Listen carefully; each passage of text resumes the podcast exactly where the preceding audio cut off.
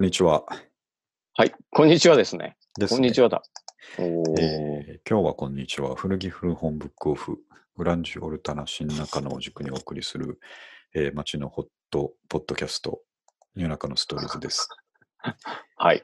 で、えー今日は珍しく、まあ、休み僕が休みっていうこともあって、日中にやってますんで、おー今日今、あ4月の29日、16時ですね。はいうん。はい。がっつり昼間ですね。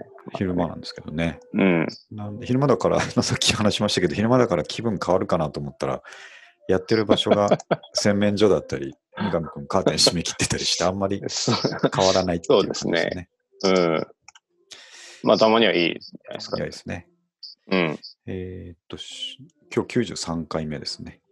おーはいまあ、この間、ゲストに、ゲスト会をやってですね、うん賑やかにやったんですけど、今日もいきなりいつものテンションに戻ってですね、確かにね。えーっと、いくつか送ってますが、えーっとはいやっぱりちょっとこの室内、うん、インドアリビング的な話が多いのは多いんですけども、まあ、家にね、いますからねい。ますかしらねょうがない。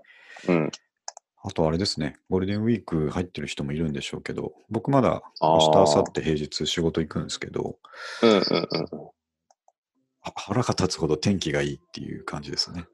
今日はね、僕も外一回出ました けど、ちょうどいいですよ。あの、暑くも本当そうですよね。なんかうん。朝散歩行ってきたんですけど、うんしばらくこの陽気が続くらしいですからね。あ、そうなんですね。そうなんですよ。いやー22度から25度っていうところがあすっかりカラッと一晴れ番てい続いくでらしすい。 ね。どっか行きたいですね、これはね。ねこれ、そこの気持ちとの戦いですね、これはね。ねはい。まあまあ、じっとしてちなみにこれ。れ、後ろは、あの、あれですかはいはい。ピアノの練習中ですかあ、やっぱ入ってますね。 じゃあちょっと今日それ BGM になりますけど、 いいと思いますよ。なんか、あの、家感があって。家からめっちゃ出てますよ。はい。もしからしたら途中で叱られてる声も入るかもしれないですけど、まあ、それはしょうが ない。随分、引き、引き、結倒引構き倒して引きまく、引き倒す感じな んですね。すごいな。僕と違って引き倒す派のプレイヤーでいすやから。ー、いいですね。すごいですよ。はいよ。くあんなにちっちゃいのに手動くなと思って。うん。やっぱ楽器、特にピアノはちっちゃいうちにやっとくと絶対いいですよね。もねう、あの、すごい100%僕は、 あの、すやらし、やった方がいいと思ってます。ね、僕も、うんなんか、ふなんていうか、普段見るね、子供の感じと違うように見えますからね、あの弾いてるとこ見ると。ああ、ねえ、なんかう、そうそうそうそうそう。こなんれですいよいとで思います。ちょっとはい1時間ぐらいやってるんで、あの1時間丸々 BGM に入ってると思いますけ ど、そんな感じでまあいいんじゃないですか。ははいい。よろしくお願いします。はい。はい。じゃあ、えっとですね、室内の話がいろいろありまして、えっと、僕も最近はだいたい半分ぐらい家で、やっぱりそれでも半分出てはいるんですけど、うん。まあだいぶ電車とかも人行きなくなってて、うん。うん、進んでるなというか、みんな頑張ってるなっていう感じなんですけど、うん。はいで、はいずっとリモートワークをしているので、リモートワーク系の話題から、えーはい真ん中下ぐらいに書きました、リモートワーク失敗集っていうのがですね、失敗集がいくつかあるんで、これ ね、ツイッター書いてたから見てくれたかもしれないですけど、はいこの間大失敗があってですね、うん。えーっと、本当に、まあ、身内の会議というか、えーっと、自分の課の中の会議だからまだ良かったんですけど、なるほど。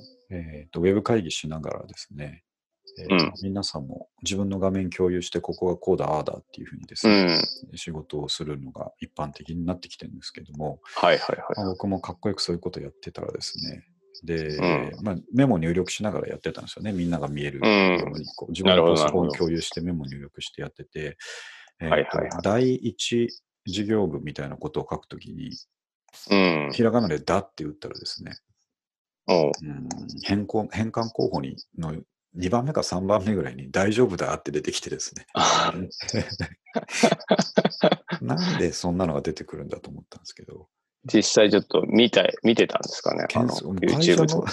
会社のパソコンで大丈夫だ検索した記憶がちょっとないんですけ ど、でも多分あの、ああ。 志村けんさんが亡くなった時に何かしたんでしょうね、僕ね、大丈夫だ。まあ、みんなが検索してると、あの、クラウドで候補に上がりやすく上がりますからね。ありますよね。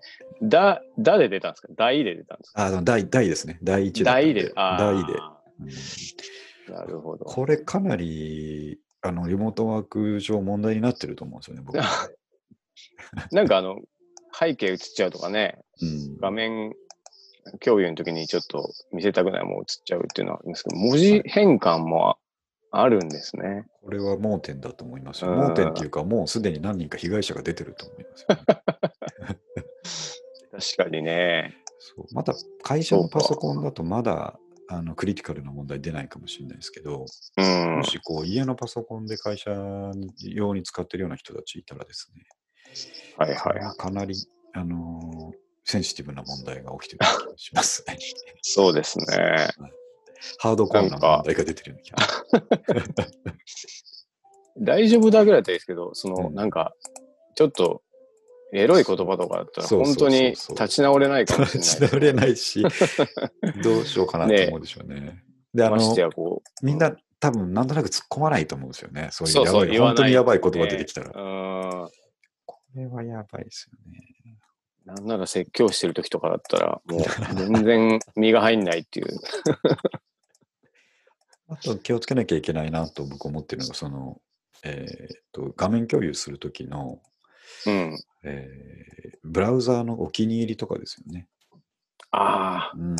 ちょいちょいね、ああのの、ネットで炎上してます よね。ねありますよね。なんか、これまたやっぱアダルトサイトが入ってたとかうね。ん、しかもなんうんかフォルダの中に配置しとくならまだしもツールバーに思いっきり出てる人ねいますもんね よく使ってるのかな、みたいなね。確かにね。この事件が多数起こってんじゃないかっていうことに思いを馳せた失敗集だったんですけどね。あの文字変換はちょっと結構、うん確かに、盲点だけど、あの、それ用の、はいはい。あの、変換ツール出てくるかもしれないですね。そうですね。なんとかモードにすると、こうの、ん無難なやつしか出てこないっていう。はいはい。結構、ここからね、ありそうですもあんね。りそうですよね。便利だからみんなね、使ってるけど、あの、いざオフにする方法が多分みんなあんまり知らないと思うので、うん、ね。確かに。そう。これはちょっとね、気になったんで問題提起をしておきたいと思ったですね。おー気をつけていきましょう、皆さ。行きましょうんうん。で、あとは、あーまあ、リモートつながりで、えっ、と、三上くんと音千代くんの、えーラップユニット、リンゴとの日、あわラップユニットじゃないですね。お笑いコンビ。お笑いコンビ。お笑いコまああンビ、のリンゴとナイツ、ナイフはいはいはいはい。がそテうでレすワこのーク間漫才っていう新しい境地を生おみー出してですね。えっ、と、前、あの、アカペラっていうアプリを使って、みんなで音楽してたかと思えば、いきなり漫才の方に触れてた。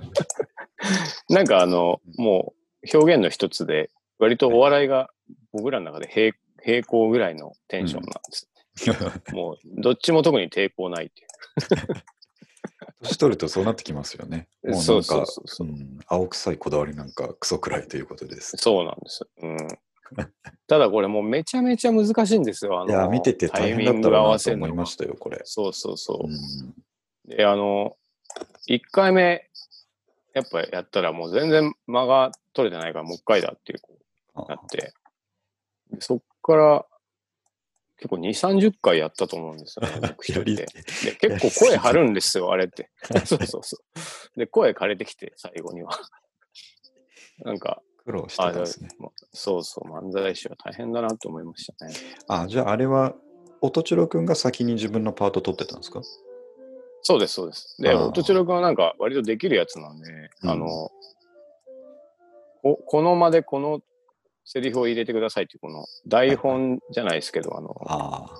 お手本まで入れてくれるんですよ。うん。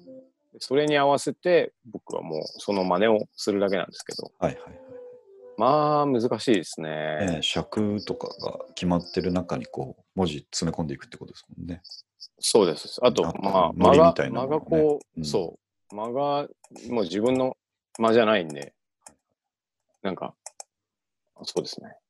音千代君から来たアドバイスは、早口で言うとちょうどいいみたい な。具体的なんだか、なんだかわかんないアドわかバんイス。ない難しかったです。いや、それで、あの、うんそどうぞう、これ、あの、可能性を感じるんですけど、うん。あの、やっぱめちゃくちゃ面白くなんないんですよ ね。あの、あ、うまいなとかっていうふう感じになっちゃう。で、なるほど。で僕はあの、お笑い芸人のうん友達が、はい飲み友達でいるんで、はいはい。そいつに相談したんですよ。30秒 でうん。遠隔で、ちょ面白くなるかなって言ったら、うん。まあ、結論はプロでも多分難しいっていうこうん。とでしたね。やっなるぱほ、ど。まあ、短すぎて、やっぱ、あの、うん。漫才だとあの最初に絶対こうイントロみたいなの入ってくるじゃないですか。はいはいはい。でで最初にこうやっぱ振りがあって、うん。まあ、ボケがあってツうんッコミがあってのセットをどうやってもやっぱこうそこまでたどり着くまでにもう30秒経っちゃうっていう でしっかり振りが効いてないとボケも弱いし、ツッコミも面白くないから、まあ、いきなりボケるやつだともうギャグパターンでいくかうん。うん。なんかそういうもう全部すっ飛ばしたやつでいくしかないっていう。そうですね。短いなりの戦い方をしないと。そうそうそうそう。ダメだそうっていうことですよねなんですよね。うんそうなんですでも僕は大全部面白かったですけどね。それはなんか、あれ、友達がやってたらね、身内びいきだから面白いですよねそうそう友達がやってたら何でも面白いもんですよ。まあそうです ね。すごい面白かったんでそうなんで、すよまあ大変でしょうけいやど、ーまたやってほしいなと思ってますけど。ああ今ちょっと新作作ってるんですけど、これはもう一番難しいですね、今まで 昨日夜ちょっとやったんですけど、 はい。あの完成できなか った。まあ今日に持ち越しになりました。それも30秒縛り。そうです、そうです。おおー、大変ですねそれ。合わないんですね、タイミングが。あの、他の芸人さんが YouTube とかで上げてるテレワーク漫才っていうのが、テレワークコントみたいなのがあって、おお。あの、Zoom で会議してて、えーはいはいえっと、男と女で会議してるんですけど、男の方がずっと思いを寄せてた女性の後輩かなんかだから、ああ、なるほど。い Zoom 会議が終わ終わりかけたところで、なんとなく告白しようとするんですけど、告ああ。白しようとすると、Zoom のあの特有の画面が固まるっていうのを繰り返 すコントがあって、ああ、なるほど。あれすごい面白かったです。うん。男の方がピタッと止まって、で、女性の方だけオンラインで生きてて、ああえ、何何何何固まってるよ 何っつって。で、あの、塊開けがあるじゃないですか。はいはい。男性の方の塊が開けて、うん。うん、そういうのやってました。あ、なるほど。それ、尺はでも長いですよね。長めですよ。ああ。尺の問題が一番最初にはだかるっていう、そ20分ぐらいやってたと思います。の。ああ。ね、そんぐらいあるといけそうですね。そうですね。いいな、そういうのやってみたいですね。うん。あれは結構、あのーパターン変えて何個かやってたんで、ええうん、妹飲いいでみすね会の時に、あのーうん。は上上司の話がうざくなった時のための対策みたいなやつとか。 ああ。あの、あれあるじゃないですか。ズームの、えー、とバーチャル背景。はいはい。あれに、あれに自分自分を入れちゃ う自分入れておくやつとか。解説打ってるやつとか。そうです。 で、4人で会議やってて、で、はいはい上司がだんだん気づいて、1人ずつこう、叱っていくんですよ。あお前あ。それバーチャルじゃねえかっつって言って、お前もそれバーチャルじゃねえかっつって、もう1人もずっとうんうなずいてたから、はいお前もそ、うんバーチャル背景やめろよって言ったら、いや、え、聞いてますけどって、そいつだけ本物だったっていうオチだった。 ああ。まあ大体同じような、こう、うなずきとかになるんでしょ。そうですね。最後の人かわいそうだ。かわいそうなオチで した。なるほど。まあ、こういう時代だからこそ生み出される笑いもあるっていうことで、ねえ、なんかそういいですよね、新しい。新しい流れでしたよ。はい。じゃあ、あと、えーっと、ちょっとライトなものを続けていくとですね、一番下の、これはちょっと伝えておきたいんですけど、ラッシーを作るということっていうネタなんですけ ど、タイトルがもうやっぱいちいちかっこいいですからかっこいね。いどういうこと、そう哲学的な ねセンテンスが入ってくるんですけど、え、うんこれですね、Yahoo ニュースに上がってたんですが、えーはいはいはい。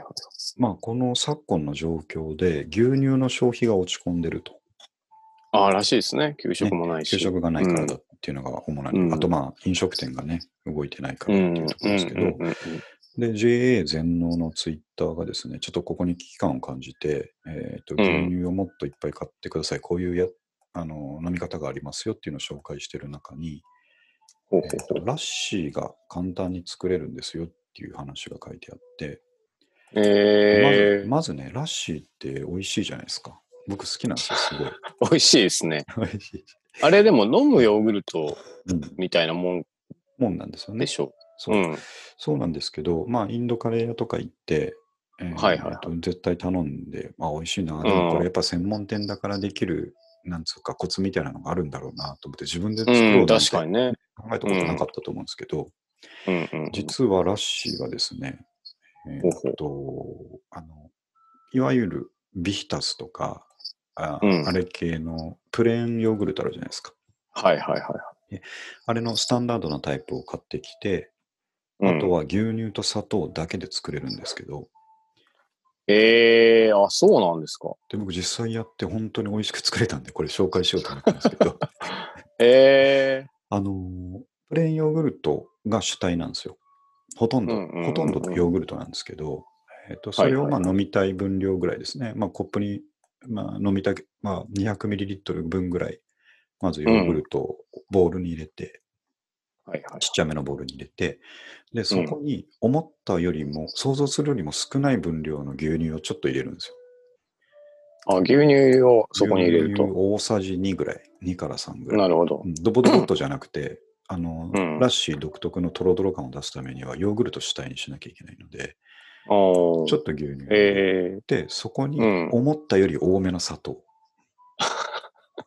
えレシピとしてはなんか、 か多めと思ったよりが入ってくる。まあ いまや、あでも多分、多分そうなんでしょ う。そういうものです。あの、まあ、調整できるんで、ちょっとずつこう、はいはいはいやってほしいんですけど、あの、こんだけ入れたらちょっと甘すぎるかなって思うぐらいの砂糖あを入れて、えっ、と、ボールを、あの、かき混ぜるだけなんですね。かき混ぜ棒で。シャなるカほどシャカシャカってやって。で、はいはいあの、ある程度うまく混ざったかな。そんなガンガンやんなくてもいいので、程よく混ざったかなっていうところでもうコップに入れて出来上がりなんですあ。ええあ、そうなんですよ。ね。そうでまさかね、僕もこれだけでラッシーができるとは思ってないから、まあ、その、おーなんというか、あの似たような味かなと思って飲んだらび,、ねびっくりしたんですけど、これはあの、インドカレー屋ええで飲んだラッシーと同じやと思ってですね。ああ、そ、そんな簡単にできるんですそれね。だけなんですよ。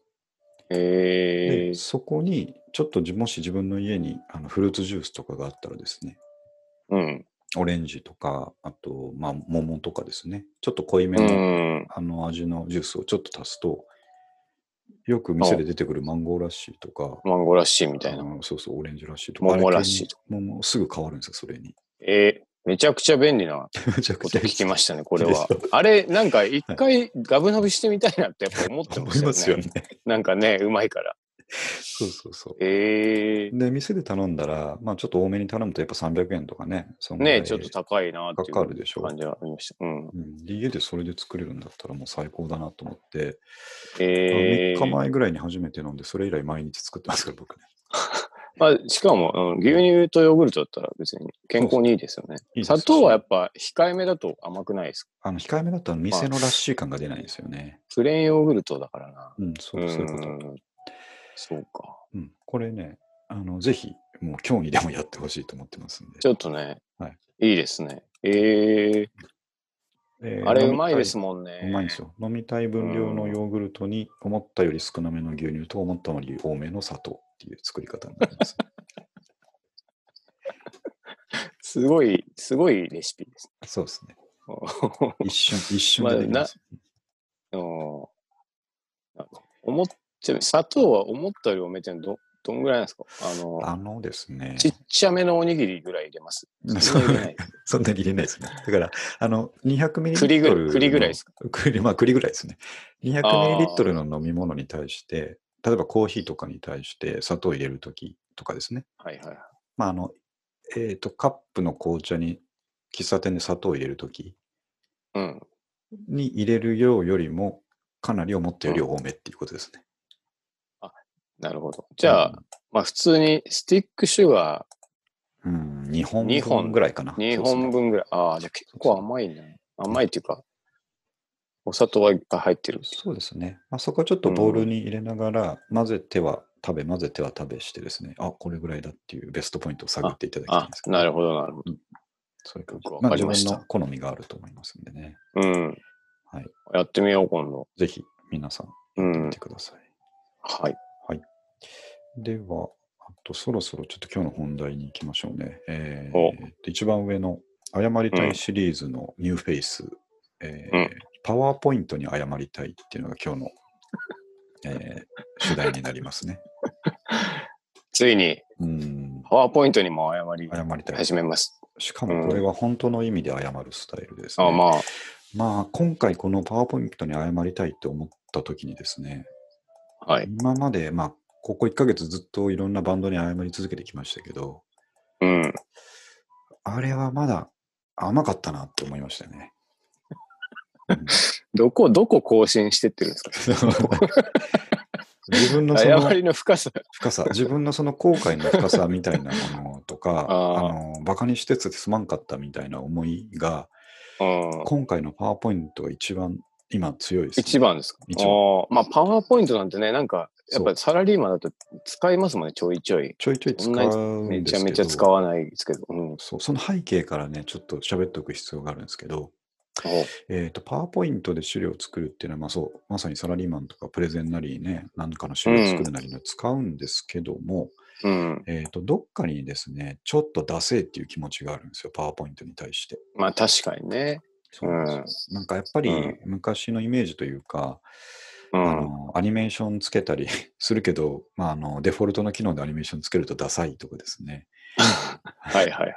あとあの、うんまあ、Mac 使う人にとっては、えーとうん同じ機能がキーノートっていうアプリですね。ああ、ありすますね。うん。で作って、あのそそで作ってる人からの声を聞くと、うう。んんパワーポ超絶ダサくねみたいなことをですね、やっぱりどうまあ、して言ってるもことはわかります。うはいん。聞くことが多くて、キーノートでやりゃすぐこんなおしゃれになるのに、パワポってなんかあれだよなみたいな、ううんん。とこを言われながらも、それを甘んじて受けている自分が今までいたわけですよね。なるほどあ。確かうにん。パワポはちょっとあれですよねみたいな。うん。うん。でながらも、まあ、仕事でちょこちょこ使ううんと。いう背景がまずあるった前提でですね、うん。で今回仕事であの、まあ、こここ最近の状況を反映して、えーはいいはいろんなこのシステムの説明をしなきゃいけないときにあの、うん。結構社員広範囲に対して説明しなきゃいけないときに、うん従来みたいな集合型の説明会ってもうできないわけですよ。確かにね。はい、うであん。のウェブ会議でつないだとしてもその各拠点の会議室に集まってもらわなきゃいけないから、そういうのもなるべく避けたいわけですよね。うん。うん。うんでもうそうなったらもうあの e ラーニングに移行するしかないんですよ。うん。なるほど。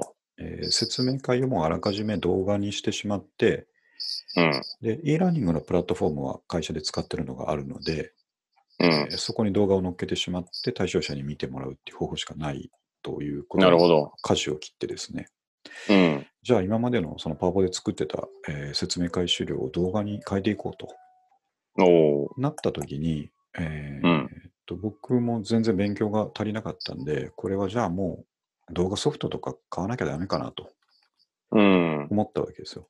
ね、真っ先にそう思いますね。そう、おそらくそのスライドショーとかを書き出したのをはめて、あと声とか、うん。えうんうんうんうんーカメラとか入れていくっていうのは、やっぱ動画編集ソフトじゃないとダメなんだろうなと思う。うん。あと、まあ、もう一つ背景としてあるのは、あのーまあ、会社としては、あんまりこう、うん標準外のソフトを使わせたくないので、なるほど。そういう動画編集とかのソフト一つでもですね、使おうと思うと、すごいめんどくさい手続きが必手要なん手ですよ。続きがね。なるほど。そうなんですよ。で、それ、ああ、うんでもそんなことやってたら、その期日に間に合わねえなとか思ってた時にですね、えっとなんかはいはいはい。あの冷蔵庫にある材料でどうにかできないのかしらって思うわけですよ、大体。主婦みたい な。主婦みたいな。うん。うちの手持ちのツールでどうにかできないのかしらって思って、こう、いろいろ調べてみたら、うん。まあちょっとやりたいことは、パワポのプレゼン資料にナレーションを入れつつ、うん。えーそれを動画にして、動画にして e ラーニングプラットフォームに置きたい。うん。で、できれば、その動画でナレーションしながら、えーうん。そのツールの操作してる画面とかですね、うん。操作動画とかも組み込んでいきたい。あそれはまあ、画像編集ソフトならできると思ってたんですけど、あ。まあそうですね。それを手持ちのツールでできるかっていうと、かなり高いハードルだと思ったら、うん。うん。なんと、マイクロソフトパワーポイントで今言ったことが全部できるというのがですね。ええしかも、ど最う、新ナのレーションとか入れるられるんですか入れるんですよ。最新のパワーポじゃなくて、実はパワーポイント2010ぐらいから、うん。うんそういうことできるんですよ。え、全然知らなかった。マジっすしかょこれがね、意外と知ってる人少なくて、。えー、え僕もまあ、あの今月気づいたんですけど、で気づいてみんなにこういうことできるんだよって話してたら、もうみんなね、あの、なんていうか、初めてインターネットを触った人みたいな顔するんですよ、みんな。 マジかって。こんなことができるのかと。えーっつって。あの、え手順書用のソフト、この間契約したばっかりなのに、これでできるじゃない か。ー、えそー、うちなみに、あの、さっき途中で言ってた、その、操作動画を入れるっていうか、それもできるんですこか。れね、びっくりしましたよ。あのですね、ええっ、と、例えば、まあ、説明会だから、ある、えー、とブラウザ上で使うツールのですね、説明をしたいわけなんですけど、ー、はあい。のパワプのこと知らなかったから、えーと、うん動画キャプチャーを取らなきゃいけないと思ったんですね、そうなりますよね。よ。で、画面のキャプチャーツールなんかはいろいろあるけど、それもさっき言ったように、ツールなんで、入れるのまもあすそうかごいめんどくさいなと思って、うんそなるほのどキャプチャーツールは知っているけど、うん。うーん、その今から入れるの大変だぞと思ってたら、なうんん、うん、うと、んパ。ワポにですね、えーお画面キャプチャーっていう機能がそのままあって、マジっすか、マジマジですよ。そのボタンを押すと、えーそのボタンを押すと、うパワポじゃなくて、うん。パソコンの画面に映ってるツール、普通にキャプチャーできるんですえ、全然知らなかった。よ。うん。三上君、今、使ってるオフィスって最新版ですかいや、僕はね、あの、あんまり使わないんで、今もう、キングソフトのああ、いかんですね。オフィそれはいス、 あいかかん。そこでで問題きが出てくないかるな。うん。できないと思います。でね、あのできないんですか僕も僕もそうだったんですよ。僕実は、えーっと、3ヶ月前ぐらいにちょっと話したかもしれないですけど、はい。までずっとオフィス適当なものを使っていて、うえーん。実はオフィス2000使ってたんですよね。ああ、なるほど。 2000って20年前ですからね、言っときますけど。昔の、ね。昔使ってた CD ロムを延々と持ってて、はいはい はい。 OS 変わるたびに、あ、まだ入る、まだ入る、まだ入ると思ってずっと使い続けてたら、あの Windows 10でもまだ使えたから、まだ使ってたんですけど、はいはいはい。ですけど、いよいよ、あのまあ、えっ、と、個人の方でお客さんとやり取りするようになったりしたのうで、ん あ。のそんないつまでも拡張子が XLS に はダメだダメだっていうことでですね。確かにね、昔のやつ、そう ね、 X が足りないんですよ。え、でしたね。そうはいはいはい。で、えっと、あの、サブスクの Office365 をもう契約したんですよ。ああ、なるほど。月800円。あれ、いくらぐらいなんですか月ああ800円。、 100円。うんで、あの、ほとんどすべての Office ソフトの最新版が常に使えるってやつですね。うん。で、それで、あの、快適に最近はサクサクやってるんですが、えっと、話に戻しますと、パワポの中に画面キャプチャーっていうボタンがあって、それを押すと、えっと、まず範囲を切り取るんですよ。なるほど。どの画面のどの範囲をキャプチャーしたいんですかっていうのが出るので、うん。えー範囲選択をして、でそれから3、2、1みたいなカウントダウンが始まるから、えーカウントダウン後に操作して、えー操作終わったらストップすると、そこまでに録画した動画がそのままパワポにポンと貼り付くんですええめちゃくちゃ簡単ですね。よ。それだええけ知らなかった。すごいですよ。ええで、あとね、さっき言ったできること全部言うと、えっ、と、スライドそれぞれに対してナレーションが入れれるんですよね。ああ、で、えっ、と、スライドってまあ、そういうふうに進めていくじゃないですか。1枚目が終わったら2枚うんうんうん目、3枚 目。で、うん。そこのタイミングとかも重要なんですけど、えーっとはいはいはい勝手にそのナレーションの長さで次に行ってくれるんですよ。あ、そんなのもあるんですそあそれがデフォルトなんですけど、えーっとへー1枚目のスライドにナレーション入れて、かうえん。ー保存するじゃないですか。まあ、消えるの声から保存して、で、うんえーっと、ちょっと休憩して次2枚目のスライドに行って、2枚目のスライドにまたそこのナレーションを入れると。うんうんうん。でそこまでやって、えーっと、頭からスライドショーを流すと、 1枚目に撮ったナレーションが10秒ぐらいで終わったところで勝手に次のページ行って次のナレーションが始まるっていうのを繰り返していああ、なっるてほど。それで動画をえ作るえんですけど、ほうほうほうほう。だから、えっとスライド単位でやり直しが効くんですよ。なるほど。あ、そうか。一気に入れるとね、ちょっとここで、みたいな。えうですよー、僕今回30分ぐらいなるのやほどつ作ったんですけどうん。あのやっぱりあの1スライドごとに喋ること短くしとかないと、うんうんあうんのうん。やべえ、このページ喋ること長かったと思ったらすごいショックなんですよ。 たうんまあ確かにね。そうえー、うん、であと何言いましたっけそうだ、あとね、えっと同時に、うん。同時にあのウェブカメラも取り込めるので、うん。画面の右下にワイプで自分の顔とかが入るわけです。あ、そこまでできるんだ。そうまあ、今回は僕は顔入れる必要なかったら顔を入れなかったんですけど、ういわん。ゆるまあプレゼンっていう形だとそういうのもっと効果的だと思うんですけど、まあそうですよ。えー、それが入れれると。ほうほうほで、えっとパワポのスライド小形式でそのまま見せてもいいし、う。うん。えーさっき言ったそのストリーミングの e ラーニングのですね、えーうんえーとプラットフォームとかに載せたければ、パワポかうらん。 MP4 形式で書き出せるんですよ。書き出せる。えー、便利だなはい、これで全部できました。っ本当だ。すご。えていうことが書いてあるページのリンクをさっきちょっと貼っといたので、ー、はいはいはい。あの三上君ももし必要だったこられ使っはてい、ただしきたいかし、なんか、そうすると、動画を作るはいはい。ものとして使えますね。そうなんですよ。。なだんか、、から特にこういったプレゼンとか手順説明とかうん。うにはかなり、えー使いやすい感じがしましたね。ーん。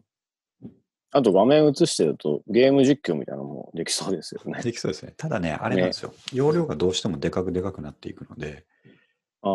書き出したときえに、ー、 30分のその動画を作って、ナレーション入れて、えーとうん MP4 に書き出したら、えー200メガ近かったんですよ。ああ、なるほうん。ど。まあ、そうか、30、まあそうですね。そうなんですよね。だからまパあ、ワポの資料自体だと、したいまあ、とでも50動メガ画。使ってるから、あ、そうか。パワポだけだとなるほど50メガで、動画に書き出すと、やっぱいろいろ入って、4倍ぐらいになるっていう感じだったうんですけど、ん、なるほど。だから配信するプラットフォームが、あの今回の僕のケースみたいにちゃんとあればいいんですけど、うんうんうん。もしまあ会社で使うってなった時に、いや、それがなくてサーバーに置いといてをダウンロードしてもらうってなるときつすぎるんですよまね、あ確かにね、ちょっとそう長いと重くなりそうですね。そうですね。まあ、会社とかじゃなくて、YouTube とかに上げたいんだっていうことであれば全然、まあ、問題ない、ねえそれで大丈夫そうです。はいなるほど。いこれはちょっとびっくりしたでしょ。やー、知らなかったですね、全然。そうだから、もう本当に、さっき一番最初に言ったように、あの謝りたい度合いがですね、か なりそうですね、これは確かにね。なんていうか、その昔にですね、あのー、うんある意味見限った、うん俺にはもう期待してねえよと思ってた、うん。えーまあ、ツールがですね、自分の知らないところでどんどん進化を遂げてですね、いつの間にか あの一番使いやすいツールとして帰ってきた。帰ってき。た。しかもずっと隣にいたっていうですね。謝りたいコンセプトにぴったりですね、確かにですねよ。ねこれは確かに謝りたい。でしなるょうん。う。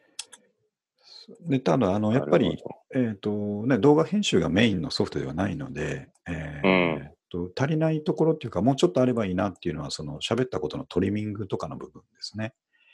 ど。ああ、のまあそうか。。録音した後に、えーと頭とお尻はトリミングできるんですよ。うん。はい頭10秒いらないなとか、後ろ10秒いらないなとかできるんですけど、はいは真ん中の余計な部分をカットとかまではついてない。い。なるほど。それはもう、なんか波形編集ソフト使って入れるそうしそうそうそう。かない。そういうふうに割り切るしかないなと思いますうね。ん。うんでそれ以外なるは、ほど。逆にシンプルで、ねやりやすいですよ使いねや。すい。動画編集のソフトってむちゃくちゃ機能がついてて、最初のハードルが高かったりするので、ね。ううんん。逆に割り切ってていい感じでしたね。ええあいいこと聞きました、これは。ぜひぜひなるほど。使ってみてくだまさいあね、僕は、あの、さっき言った通り、あの、はいはいマイクロソフトのオフィスじゃないんで、ちょっとそこまででき るか、できなそうな気もキすンるしグソフト多分そこまで、結構あれはあれで、あなんていうか、ハードな技術そうな気がするので、ね、なんかやっね。てない気がしますよね。うん。逆にキングソフトがそこまで追随してたら、逆にキングソフトに謝らないといけないですよね。まあそうで すね。いや大げさー、ですねそうか。マイクロソフトのオフィスが高い理由っていうのは、うんそういうところもあるのかもしれないですいやあね。りますよ。結もう局ね。結9局割の人は。は使わないやつがうんうん、ついてるみたいなとこは、なんそうか、なんですよね。うん、あテキスト読み上げとかも普通に使いますからね。オフィスとか。あー、うん、確かにね。そう。まあそんな感じなで、やるっほどぱ冷蔵庫の中で何とかするっていうとか、コンセプトの我々にぴったりのです ね。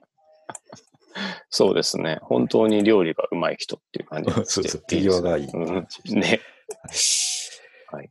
じゃあ、あとですね。えはーっい、と次の室内キャンプっていう話なんですけども。おおここれは、えーっと、まあゴールデンウィークどこも行けないので、うん、で、奥さんとこの間話しててですね、うん。まあ、休み5日間ぐらい、何も子供にないのはちょっと良くないなと思ってですね。なるほど。えーまあ、これ、珍しくね、あの奥さんから話があったんですけど、うん。まあ家の中でテントとかやってあげたら楽しいらしいよと。ああ、なるほどね。ネネットニュースとかにもあったはいみたはいですけい。ど見ますね。うん。あ、そうね。逆、大体それは、そういう話で僕から言って却下される場合がほとんどなんです けど、なるほど。今回向こうから出てきた話なので、うまあん。僕はその熱を逃しちゃいけいかんと思ってですね、あのおう絶対やろうっていうこと で、あの、テントを早速手配するんですけど、おーうんやっぱ、あの、二人を、二人が、まあ、えっ、と、それなりに寝れるぐらいの大きさと思ってですね、うん。で、設営が簡単で邪魔にならない感じのものという感じでいろいろ調べてたら、うん。やっぱりね、俺たちのデカトロン、デカドロンですね。う今ん日ツイッターでそういえばつぶやいてました。そうなんですよ。で、うデカトロンで、アマゾンとかで見ても、あのうんそういう条件で5000円ぐらいでいっぱい出てくるんですけども、うん。デカトロンにも5000円以下のがあったので、なるほど。どうせならデカトロン買おうと思って、まあちょっとそデうですカトロンね行こうと思って検討してるんですけど、はいはい。で、まあ、やることとすれば、家の中にテントを立ててですね、えーうんで、あのベランダ、そんな広くないんですけど、ベランダをちょっときれいに片付けて、うん。えーと、ベランダの外でバーベキューしたらさすがにぶち怒られると思うので、なるほど。で、あのーうんホットプレートを外に、線をあー線を延長して外に出してですね、なるほど。そこでソーセージ焼くぐらいなら怒られないんじゃないかって 思ってますねああ、いいじゃないですか。まあ、ほぼバーベキューってそういうもんですよね。そういうもんですよ。うんうん力抜いていこうということでですね、なんか。なるほど。そういうことをはいはいやって、夜はそのテントで寝るみたいな、ああ、いいじゃないですか。ね、むっちゃ楽しいのかなと思って、ええうん。あうんそれを今計画してるところですね。あ、デカトロンは、あの、アマゾンでも売ってるんですかいや、えっ、と、アマゾンではなくて、独自通販。あ、そうなそうるほど。アマゾンで見た。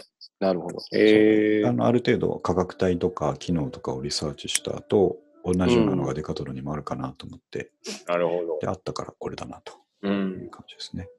なんか結構確かに、あの、うん、ツイッターとか見ますね。でしょ子供たちと一緒にこの、 なんていうんですか。うちの中で。そうそうそう。うん。で、そういうくだらない思い出の方が楽しかったりするじゃないですか。ねえ、なんか、う。うんん親が一緒に、えーいいな親が一緒にバカやってくれたっていう思い出ってなかなかねえ、なんかね、嬉しいもんですよね嬉。しいもん、でも、でも僕え、毎週バカなことやってるから、ちょっとあれかもしれないですけど、いや、素晴らしいことですね。なるほど。まあ、子供も退屈しちゃいますよね、 せっかねく。えうん、そう割とでもうちの子はインドアがまだ大丈夫みたいでですね。ああ、は気使って朝とか公園散歩行こうかって言ってるんですけど、いはい。行こうかって言ったらちょっと嫌そうな顔するんですよね。 めんどくせえみたいな感じで。 いやいやいや、ちょっと体のためにも一応行っとこうよっつってあーうん送り出すんですまあなんかね、絵描いたり、ピアノ弾いたりが好きな感じだったら、そうなんかあのね、、割とエンジョイしてるんですよね。えー、なるほど。まあ、世のね、お母さんたちは大変苦労してるみたいですけどね。今、あの、学校はいつまでの予定なんですか、休校。えっと、一旦ですね、その明けの7日までってなってたんですけど、えっと、ううんちのそのいこの行ってる学校とかはその7日にいきなり来いって言われても受け身取れないだろうから、なるほどなるほ一ど。旦その週末まではもう確定させると、あ、その週の。 10日ぐらいまでですかね、10日の日なるほ曜ど日ぐらいまなるほどで1回休みで、でうん今ちょっと出たところで判断しようって言ってるんですけど、なるほまあど。多分今の世間の流れ的にはもうちょっと伸びる感じでしょうね。そうでしょうね。ちょっと無理そうではありますよね。まだちょっと増えてますもんね。ね、うん。なそう。なんで、るほど。そこにね、対応できる仕組み作りをしていかなきゃいけないなと。さすが、さすが。 そういうとこ全力でやっぱやるのは、あのはいはいとても素晴らしいことですから ね。そうですね。うんさっき言ったように、その向こうから GO が出ることはないから、も う、あの熱は熱いうちにっていうことですね。遊びたい盛りのお父さそうですね。今がチャンスだっていうことで、今やってまん。す、なるほど。はいや、いいですね。い、はい。そんな、ちょっと計画がありますっていうのですね。はい。はい。あとは、ちょっと長くなりますけど、次の映画の話してもいいですか。あ、聞きましょう。これも、えーあの、、さっきも言いました、僕。予告編ちょっと見てもらったと思うんですけども、はいえー、と映画「メッセージ」これですね、うんあのーこれ実は有名な SF 小説がありましうて、ーん現。代はあなたの人生の物語っていうやつなんですけど、えー、でこれあの中国籍、まあ、中国系のですね、SF の作家さんの小説で、はいはい。 5年前ぐらいにすごい流行ったやつなんですよ。うーん。でそれが映画化されて、えーっと、まあ、タイトルは、これ日本語のタイトルだと思うんですけど、メッセージっていうのに変わったんですが、はい。ただえっと、そのタイトルとはちょっと想像がパッとはできない内容なわけなんですよね。あのうん下にあらすじ書きましたけども、えーはいはい。ある日、突如として地球上に降り立った巨大な球体型宇宙船。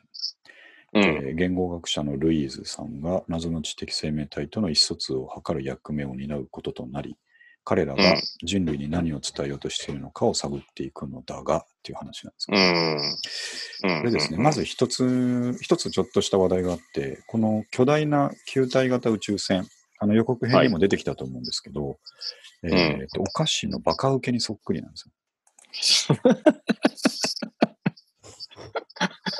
本当に。そこなんですか、まず、まず。まず、まず、まずそこから紹介したいんですけど。まあでも確かに、あの、はい予告編で黒いバカウケみたいなの浮いてそまうす。 そう そう。なんで、あれ確かね、あー僕のあの記憶間違いじゃないと思うんですけど、ね この監督さんのインタビューにですね、うん。インタビューで確かにあれは日本のバカウケを参考にしたって言ってたんです じゃあバカウケなんですね、あれ。 よ。バカウケ実際に。 ああ、なるほど。メッセちょ今メッセージバカウケでちょっと検索してるんですけど、あ、やっぱあるな。確かに、あの、うんそうですね。いろいろ UFO っていうか、あの、そういう描写あるじゃないですか。はいはい。地球外生命体みたいなものって。で、なんか、い一番バカウケに近いも のです。あ、やっぱりそうだ。えーっ、と、えーっ、とですね、SF 映画メッセージでメガホンを取ったドゥニ・ビルヌーブ監督が日本人に向けたメッセージで、劇中に登場する宇宙船のデザインはお菓子のバカ受けから影響を受けたと発言した。実際バカウケだったっていう。本当なんですよ、これ。なる ほど。で、まあ、うそういう、あのーフックがありはするものの、この小説というか映画ですね、非常に面白くて、えーっとーん。僕すごくこれ映画見よう見ようと思って忘れててですね。うん。うんで、この間 Amazon であのザッピングしてたら、あ、これそうや見てなかったと思って、えーはいはいとただじゃないんですけど、200円のレンタルのやつだったんですけど、借りて、うん。えーと、み一気に見たんですが、これはですね、はいもうスター・ウォーズとは全然違ってですね、あ、面白めちゃい。くちゃ面白かったです。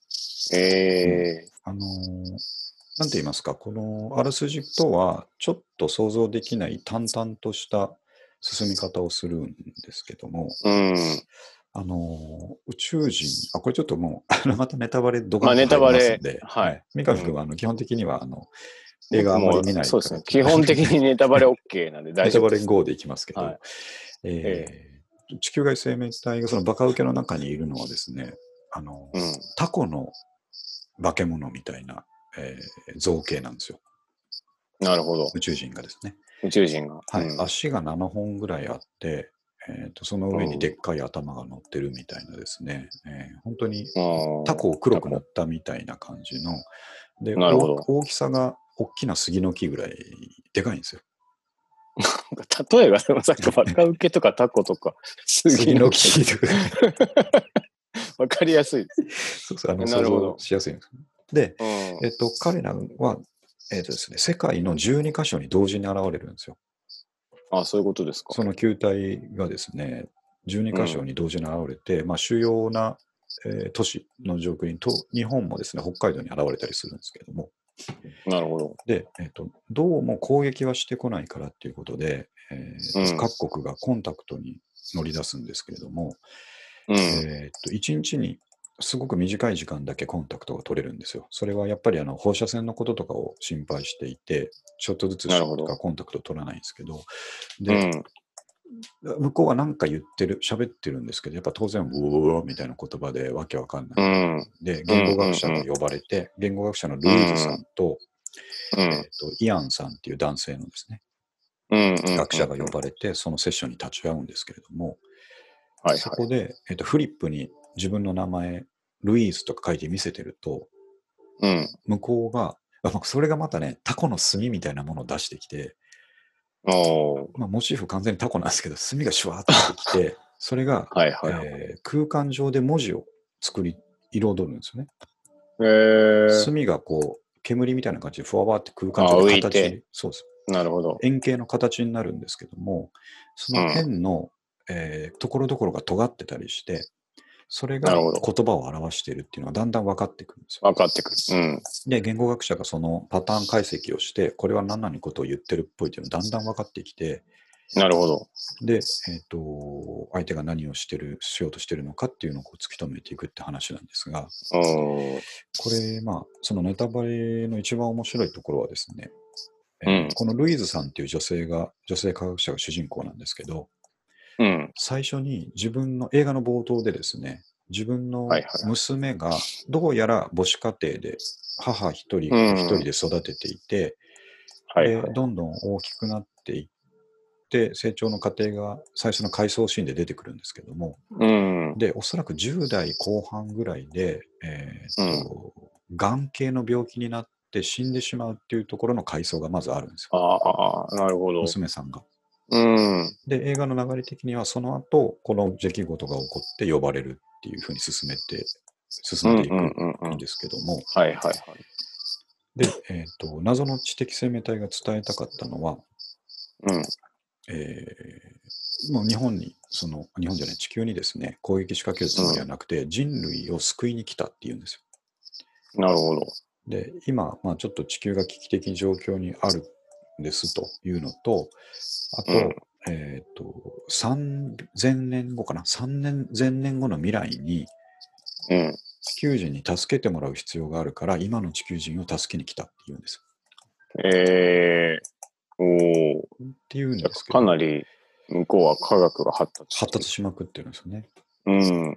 で、えっ、と、そのキーを握ってるのがこのルイーズさんだっていうんですけれども、あ、その人がうん、たまたまそうだったと。そう、あの、言語学とかを深くね、知ってると、その、キーになり得る人物なんですけど、あーなそぜういうことですなぜかなるほとどいうとですね、えうーんその地球外知的生命体は、うん。人間とですね、時間の概念が違うんですよ。ああ、なるほど。過去と現在と未来がうん線形じゃないっていう設定なんですね。行ったり来たりできる。そういつでも過去のことを思い出せるし、いつでも未来のことを理解できるっていうふうに、っうーん。なるほど。ていう生、えー言語学というか生物だっていうことが分かってくるんですね。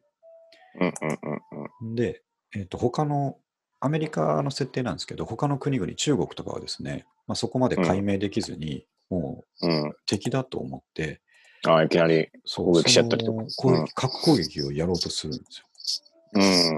うん。だけど、ルイーズはそのシーンを分かってるから、止めなきゃいけないんですけど、えーうん止められない、なかなか止める方法がどうすりゃいいんだってまあそうですよね。うん。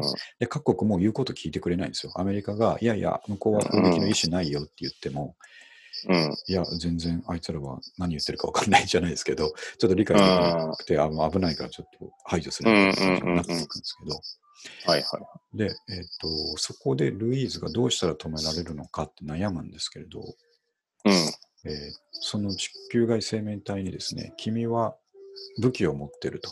君は未来がわかるみたいなことを伝えられるんですけど、うん。それを言われてもよくわかんなかったんですが、えーうんとまあととにかく止めなきゃいけないと思って、その中国の首脳に電話する方法なんかあるのかと。自分がいきなりホットライン的に中国の、えー軍人のですねうん偉い人に直接コンタクト取らなきゃいけないってなったんですけど、そんな方法ないなと思ってたら、うん。実はルイーズは、えー、とうん未来が見えるようにもうなってるんですね。おーそのちコンタクトしたせいで、地球外生命体とああ、なるほど。一緒にその文字を勉強したせいで、その文字を知ることが、その時間の概念を知ることにつながるんだったんでへすよ。えー。だから、なるちょほど。っとね、これ、かなり複雑な伏線があるんで、説明がうまくできないんですけど、さっき最初に言った、うん。えー、と娘さんが成長しても、あの10代の頃に死んでしまったっていうのは実は過去の話じゃなくて、これからの未来の話だったんですよ。なるほど。この地球外生命体の話が一見あの引いてくれるんですね。結局向こうがうん。その中国の攻撃を止めることができて、えーうん地球外生命体は帰っていくんですけど、うん。そこから先で彼女は誰かと結婚して子供が生まれてその子が将来的に死んじゃうっていうビジョンを見てしまうんですね。ああ、そういうことだったんですね。それでなるもほど。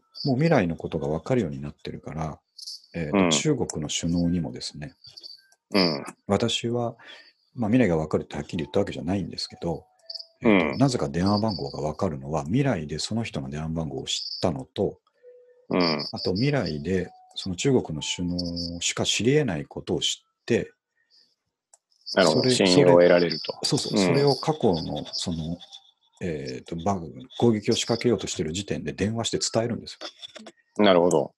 か彼らはこういう生物でこういうことだから私うは、ん。あん、なんて言いますか私が知らないはずの情報を知ってるとっうん。ていうのを首脳に伝えるとその人がうん理解してくれて、なるほど。確かにそんなことをお前が知るわけないのに知ってるってことは、言ってることが正しいんだろうって理解してくれて攻撃をやめる、おお。それでなるほど。えっ、と、まあ、目的はそのルイーズに、えー文字を伝えること、文字と時間の概念の話を伝えることだったんで、それが伝えられた宇宙船は帰っていくんですよ。なるほど。うんで、3000年ちゃんと頑張ってくれよっつって帰っていくんですけどああ、そういうことですね。なるほど。で、その後からなんですけど、ルイーズの旦那さんになる人は、一番最初に言ったもう一人の学者さんのイアンっていう人なんですよね。なるほど。で、もちろんイアンさんそんなこと全然知らないんですよ。うん。うん。うん。うんで終わって、まあ、2人はその活動の中で仲良くな恋仲になったからうん。うん。うん。結婚して冒頭に言った子供ができてその子が死んじゃうっていう未来があるんですけどなるほど。そこを選ぶか選ばないかっていうところの葛藤がルイーズに生まれるうわけですよ。ーん。できればね、そんな悲しい思いは絶対したくないでしょうからね。ないんですけどその、んなんて言いますかねその地球外生命体との付き合いの中でう未来っん。ていうのは見れるけど変えられないっていうのを知って、変えら変えちゃいけない。そう変えちちゃいけないし変えられないっていうのを知ってるので、うん。その人と結婚して子供を作るっていう決断をする。なるほど。おお。葛藤ですな、それ葛藤なはん。ですようで、ん。その将来的に最初のビジョンの通り、なぜか母子家庭に見えてるんですよ。うん。で、旦那さんはどこに行ったのかっていうと、確かに。うん。ああのー子供がですね、多分小学校低学年ぐらいのところに離婚をする、えー話があるんですけど、その離婚した理由っていうのは、おなんでおパパいなくなっちゃったのって子供に聞かれるんですけど、うん。その時に私がね、つって、あのパパを怒らせるようなことを言っちゃったの。うん。でパパはあなたの選択は間違ってるって怒って出て行ってしまったのって言うんです。なるほど。要は、そんな子供が死ぬ未来が見えてたんだったらうん、僕と結婚するべきじゃなかったっていうふうになるほどな。絶絶望してうん。別れてしまうんですね。うん。だけど、そんな未来全部ひっくるめて、そのルイーズは受け入れたっていう話なんです。なるほど。おー。子供とのそのえ幸せな、そこまでの生活が、幸せな生活うんがあるのは分かってたからっていう感じなんですけどね。 SF を通じた、こう、なんていうか、愛の話、物語。そそうですねれってどっちかといえば小説の現代のあなたの人生の物語っていう方が、うん。する感じなんですよね。まメあ、ッセージテーマにってねいうタイト。ルでなるほど。うんちょっとうまく説明できたからですけど、そんな感じのが2時間の間に凝縮されてるので、おめーち。ゃくちゃ面白かったですよ、これ。なるほど。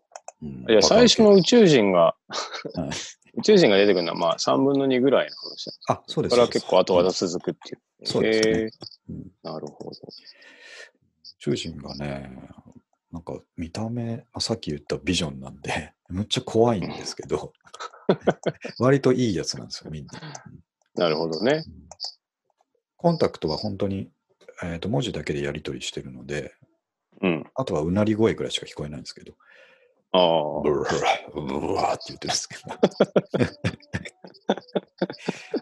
ど。意外といいやつ。なるほど。攻撃しないでよかったですね。そう、よかったっていう話でした。なんか、全然関係ないですけど、あはの、い。タコ、宇宙人ってうん昔こう、タコみたいなモチーフのもの多かったじゃないですか。ああ、そうですね。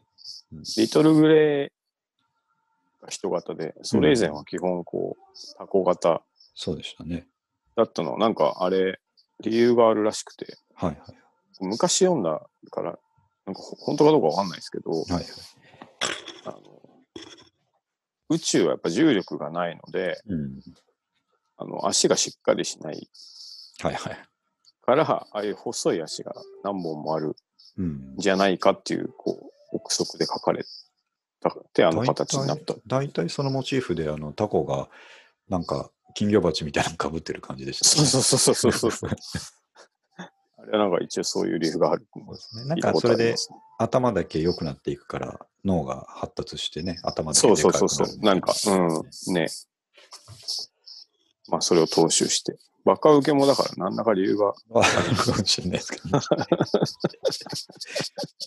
こんな壮大で最高の映画だったんですけど、やっぱりモチーフがバカウケっていうところのフックが強いっていうのは ね、感慨です、ね。なるほど。これはすごくいい映画だったので、ぜひね、あの気になった方は、あ思いっきりネタバレした後ですけども、それでも楽しいと思うので見ていただければと思います。はい。えっ、と、あと僕が挙げたのはもう一個ですね、えっ、と、朝からいいシューゲーザーを見たっていう話があって、えーとはい前々から紹介してたフォートレシー・ハイドさんが、うん。えっ、と、まあ、こういうコロナ禍の中で、えーうん。と海外でき企画されたイベントですけども、うん。世界中からいろんなシューゲーザーやドリームポップのバンドうのん。映像を集めて、えーそれを流し続けたフェスみたいなのをやったんですね。はいはいはい。ドリームゲイズワールドワイドセッションっていうイベントがあったんですけども、それに、えーフォートレシー・ハイドさんが提供したスタジオライブの映像っていうのがあって、うん。いそれがね、むちゃくちゃかっこよかったので、やー、ね。うん、僕も見ました。見ました。あのもう最初のやっぱ MC がいきなりかっこいいですかー、か っこいいですね。ら。なんか、一応そういう、フロムジャパンみたいなやつですさね、あ、フラムジャパあーン、あれ一応言いたいなっていう。言いたいあであすいうよのね、言いたい、言いたいなっていう。あの1曲目があの最新のアルバムのですね、ええっと、オープニングナンバーの結構こう、疾走感のある曲なんですけど、え。うん。あーあ、こういう感じいいなと思ってですね。うんあれちょっと広めのスタジオで3カメか4カメぐらいね、入れてる感じで撮ってたやつですけはいはいはいど、こうん。ういうの作りたいなと思いましたよね。いや、いいですよね。なんかね。すごくよかちょっっとおしゃれな感じもあって。た。はいはい、うんずっ。となんか同じようなあのビジュアルエフェクトがね、うん。色が4色に徐々に変わっていくようなビジュアルエフェクトだけうんついてて、あとはシンプルにね4カメかシン3プカルねメぐらういん切り替えてるだけだったですけど、うん。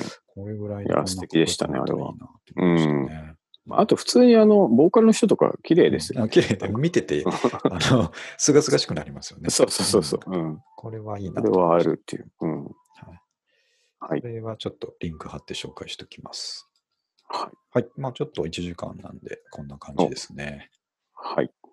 三上くんなんかありますかえ動きー、っとですね。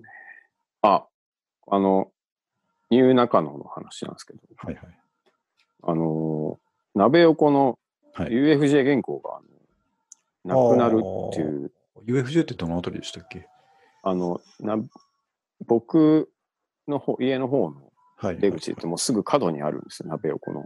ああ、はいはいはい。あわかりのましたずうんずっとあるんですけど、はい。それがあの本当はですね、はいあのこのこの連休でうんあ。の閉じてですねおおあの中野駅前店と統合っていうー。はあはあ統合にしてはやたらちょっと行きづらいというか遠いなってい遠ういですね。ねその、うんところになる話でこうちょっと僕 UFJ 使ってるのではいはい。すごい嫌だなと思ってたらはいあ。の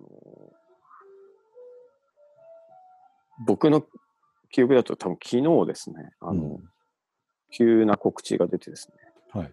あの、統合延期しますっていう。よかったですね。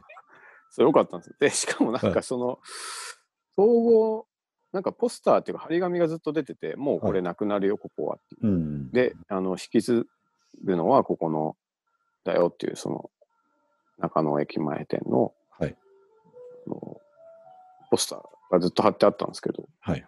なんか今回、そう、ん誰が張り切ったのか知んないですけど、うん。あの、その張り紙の上に、はいあの、めっちゃこう、ちゃんとデザインしたはお柄で、あの、真っ赤なでかい文字で、はいあの、統合延期ってこう、なんか、 勝訴みたいなノリで、あポスターが出て、で、いや、それ君のところが決めて、君のところが勝手にやったんだろうっていう、そこをちょっとすごい面白かったですけど。なんか、テンションがおかしいんですよね。後で、あの、画像を撮ったんで、リンあああの送っておきます。ぜひください、それ。はい。となまあ、えなんか、昔っぽい書体ってことですかそうですね。力強い書体ってことですかなんかうんあの力、そう、力強い書体で、あの、やったぜみたいな雰囲気なんですよ 。いや、どっちか、どっちかちょっとお騒がせしましたぐらいのテンション、そうね、なんか、ちょっ。となんか、すまん感が出るならわかるけど、そのはいなんでそんなに、なんかこうやってやりましたっていう感じなのかなっ ていう、すごい気になってるんですけど、まあ、あの、新中野は最近、その、 あの通りの店がどんどん閉まってってってるんですうよね。ん、そうですね、確かに。その、牧人君ちと別うのん出口はいはいの。方なんですけど、どんどんかそってって、あの、いそうそう、ファミマもじゃなくて、あのああ、ミニストップ。プもなくなるしあ、ー銀だこがああ、なくなりましたなくね。なりまして、はいうん。 そうだ。もう残すとこ金太郎っていう居酒屋しか ないですあの、上の気になるステーキ屋と。そう、ステーキ屋と、はいはいあのぐらいしかもうなくなってきましてですね。あの辺は意外とかそりますよね。そうん。う、なんかすごい勢いでちょっとかそってまして。人によってそは、あこにの辺通過点でしかないんでしょうね、ちょっとね。まあね、ちょっと、あの、わざわざうん。住んでる人以外絶対来ないですからね、ねあっちの方が。そうなんですよ。ちょっと気になるんで、その字は後で見せてもらい ます。あそうですね、ちょっと後で送っておきまりす。がとうございます。そんな感じまあそのぐらいですすかかね。ねよ。かよかった、そのぐらい の平和なもんですよ。 平和なもんですね。特に変わりはないですけよかったです。ど。はい。じゃあ、これから本格的にゴールデンウィークが始まりますが、うん。特に。あ、まあ、でも毎年三上君ゴールデンウィークどっか行ってましたよね。そういえば。僕割となんか下田に行くことが多いんですけど、あ今の、年はね行ってないですね、今年は。うんは行い。けない日からまた、まあ、そうですね。ええ天気のいい中、いえいえいえということになりますの で、はい。いろんなちょっと楽しみ見つけて、またそう発です信ねしていこうと思います。うん。はい。今日は昼まで、なかなか、あとあの、意外にピアノの音が僕はいいですけど、ああ、よかったなんていうか、昔なが らの、ちょっとあの、この、ズーム挟んでるんで、はいはい。レトレトロに聞こえるんですよ。ああ、いいですね。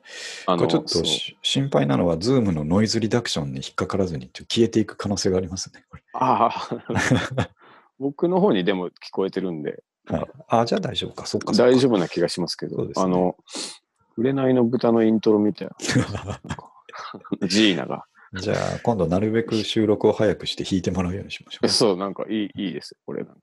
了解しました。はいこの間、ピアノの先生からラジオ体操第一っていうのが課題に出てて、こ れ、てんてんてれんてんてんてんって弾いてましたけど。ああ、いいですね。実用的。そう、いいな。あれうん難しいのかなやっぱり難しそうですちょよっと難しいんじゃないですかね。ね。なんか。はい。ピアノも終わったみたいなんで、お僕らもちょっと終わろうと思いますけど。そうですね。はい。じゃあ今日はちょっとお昼にお送りしました、ニューナカのストーリーズ。うん。また5月もいつも通りやりますんで、はい。よはい、どうぞよろしくお願いします。ろしくお願いします。はい、じゃあ失礼します。はい。